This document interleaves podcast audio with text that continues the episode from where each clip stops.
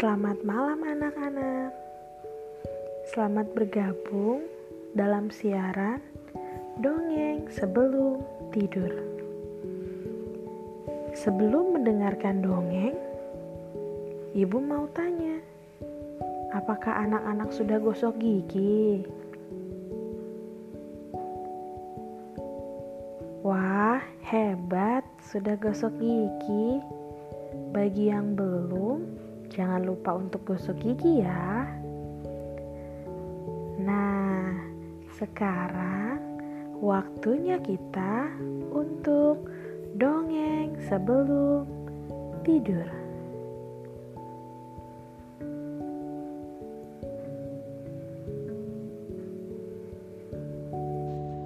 Kali ini, Ibu Uni akan bercerita dengan judul "Liburan di Rumah Saja".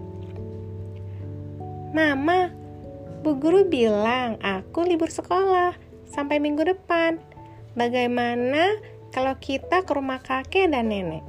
Aku kangen sekali dengan mereka dan sudah tidak sabar ingin mencari ikan di sungai bersama paman. Nak, bagaimana kalau liburan kali ini kita beraktivitas di rumah dulu? Hah? Di rumah? Aku tidak mau, aku bosan. Sekolahnya sudah di rumah. Masa liburan juga di rumah? Aku tidak mau. Aku mau liburan ke rumah kakek dan nenek.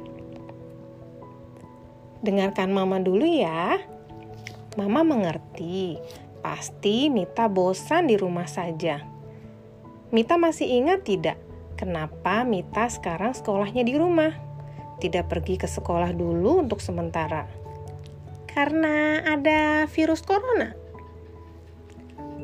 Tepat sekali. Begitu juga kenapa kita tidak bisa liburan ke rumah kakek dan nenek. Karena virusnya masih menyebar. Mita tidak mau kan terkena virus? Apalagi sampai kita membawa virus ke rumah kakek dan nenek.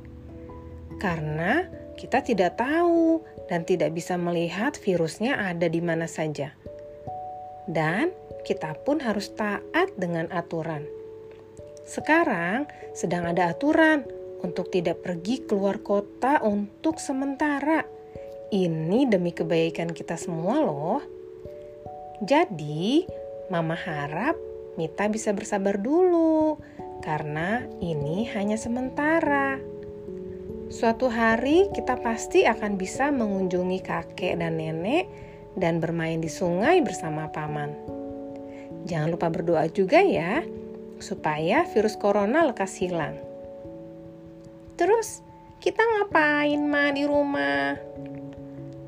Kita bisa melukis, bisa belajar naik sepeda, atau mendekorasi kamar dan tempat belajar kamu supaya kamu semakin semangat walau sekolahnya di rumah. Bagaimana? Nanti kita tetap bisa juga kok jalan-jalan di taman dekat rumah. Asalkan kita tetap menjalankan protokol kesehatan. Apa saja coba? Pakai masker, jaga jarak, jangan pegang-pegang benda sembarangan, dan rajin cuci tangan. Betul sekali Mita memang anak pintar dan taat. Kalau begitu, ayo Ma, kita mulai menghias ruang belajarku.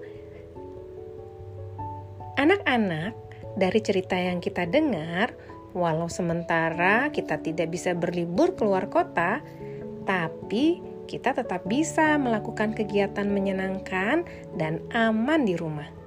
Tetap taat dan patuh pada aturan dan protokol kesehatan ya. Sekian dongeng sebelum tidur untuk malam ini. Sampai bertemu di dongeng berikutnya. Sebelum tidur, jangan lupa berdoa dulu ya. Selamat tidur, selamat beristirahat. Tuhan Yesus memberkati.